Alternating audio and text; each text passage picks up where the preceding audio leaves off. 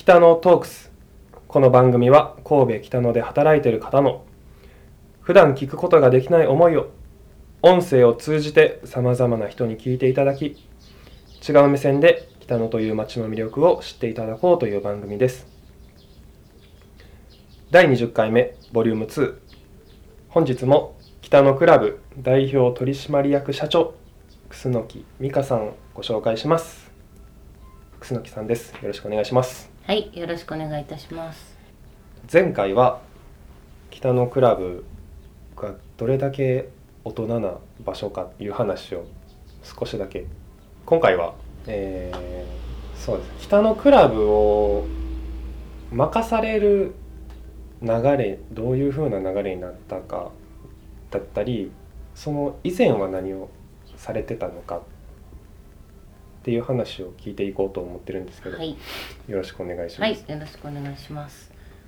北のクラブ以前はい、は何をされてたんですか、えっ、と大学卒業してから1年ぐらいは少しあの漁師のやってる会社の経理部門を少しやってたんですけど、もうすぐ、えっと24で結婚しましたので、うんそこから先はあの専業主婦を楽しんでおりました。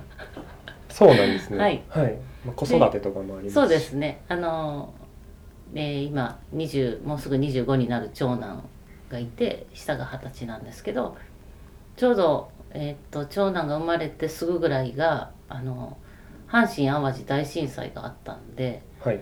でその頃はあの向こうそ向こうの村に住んでたんですけどこの層に住んでた、で向こうの村に住んでて結局もう会社にも通えなくなったんで、はい。そのまま失業保険をいただきながらどっぷり専業主婦を楽しんでおりまして。であのある日次男がえっと小学校入ったぐらいにはい。ちょうどその北野のもともと実家の方に住んでたんで弟の方から「ちょっと仕事しない?」って言われてで取締役にならないって言われてはいあまあ取締役まあ名前貸すぐらいいいよみたいな感じで入ったら、はい。それが役員会だったんではい。役員会って言っても家族ばっかりなんで、はい。それが本当の正式な役員会とも思わずただフラッと行ったらじゃああの美香をこれからあの取締役にしますみたいになってはい。じゃあタイトルはってなって、はい。えタイトルいるの？って思ったらじゃあ総支配人でってなっちゃったんですよ。もうすぐ総支配人に。はい。何あの私その一緒に働こうとしているはい。部下になる人たちもまだ全然よく分かってないのにうん。いきなり総支配人ではい。あの店の方に入ることになりましてまず本当一番下のペーペーの子から本当トイレ掃除の段取りからレジの閉め方金庫の開け方とかそういうのも全部教えてもらいながらはい。一つずつですよ本当に。急にですもんね。急に。で父が言うことはタイトルが人を作るからねだけで何の引き継ぎもなかったんですよ。だからはい。父は何も教えもしないし何もしないけど総支配人というタイトルをもらったら総支配人ってどうすればいいかっていうのを考えて自分で好きに行動しなさいだったんですよ。そういう意味が意図があったってことなんです、でいきなり総支配人からスタートだったんですけど、まあ、それでももうもちろんねその、まあ、部下になってくれてるそのスタッフの方たちもはい。いきなりその自分がやってたことがまあ私が変えようとすれば従わないといけないし突然なんか右も左もわからない人がやってきてうん「はい総支配人ですから」って言われたらもちろん反発とかもねいろいろあったんではい。最初はなんかその人が落ち着くまではなんか大変でしたよ本当。結構ギクシャク。ギクシャクってもう人事が大変でした。でだんだん今のスタッフに出会ってからはあのもう10年以上15年ぐらいもう勤めてくれてる子たちもいるんで。でしばらくしてるとじゃあそろそろ社長にみたいな感じで社長になったんであの、タイトルが人を作ってるのかどうかはわからないですけどはい。はい。今はあの北のクラブの社長としてあの働かせていただいてます。なるほど。そういう形で社長になっていくパターン僕初めて聞いたので 社長ってそういう形でもなれるんだと思って今話。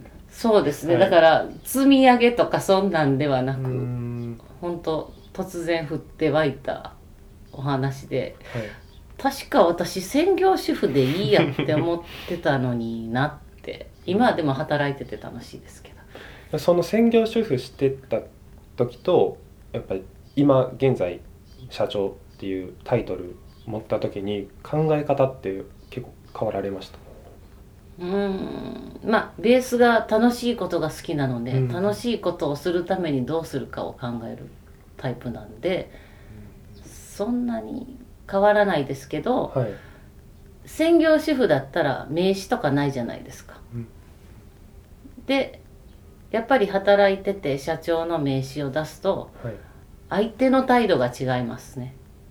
うーん。あ結構ガラッて変わったり。あそうですね。でそれはまああの祖母から父そして私に引き継いでる長年の歴史で北のクラブという名前が神戸ではちょっと有名になってるんでああの北のクラブのって言ってすぐ皆さんがつなげてくれるのでだからもう一気に有名な感じになるんで。で誕生日が凄まじいという話をはい。はい。毎年そのえ何歳からやってたっけな？35歳ぐらいですかね。ちょうどこの店をやることになってからはい。もともとお誕生日とかお祝い事はすごく大切にしたいタイプなんで、うんはい。で自分の誕生日を自分で企画してもともとは自宅でやってたんですけどだから自分で自分のお誕生日ケーキも焼いて誕生日を盛り上げるぐらいやってたんですけど、でだんだんその家に30人40人が入らなくなってきて で店でやろっかっていうのででやり始めて最初は本当親しい友達だけでやってたんですけどだんだんそれがなんかいろいろ話が話をこうつながっていったのかはい。去年のお誕生日会は300人ぐらい来ていただきまして。300人って言ったら相当な人数ですよね。私3月なんですけどはい。1階のホールのところをエアコンマックスにしててもみんな汗かいてましたから すごいぎゅうぎゅうだったぎゅうぎゅうだったんで去年はその1階でやってることを2階のダイニングに中継で飛ばして、はい。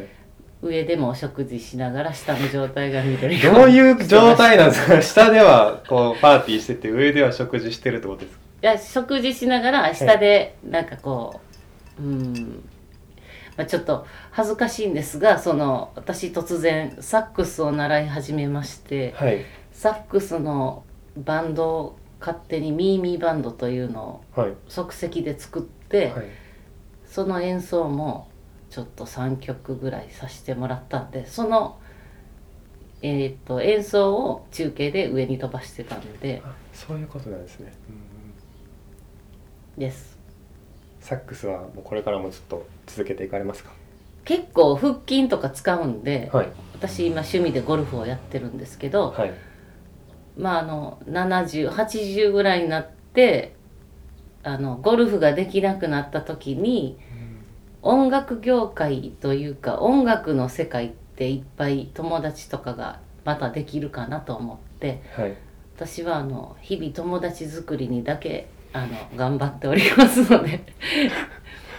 はいわかりました。はい。えー来年はとりあえずお誕生日会に呼んでいただけるようにあの頑張ります。はい。えーと第2本目こちらで次週にお楽しみください。はい。ありがとうございます。はいありがとうございます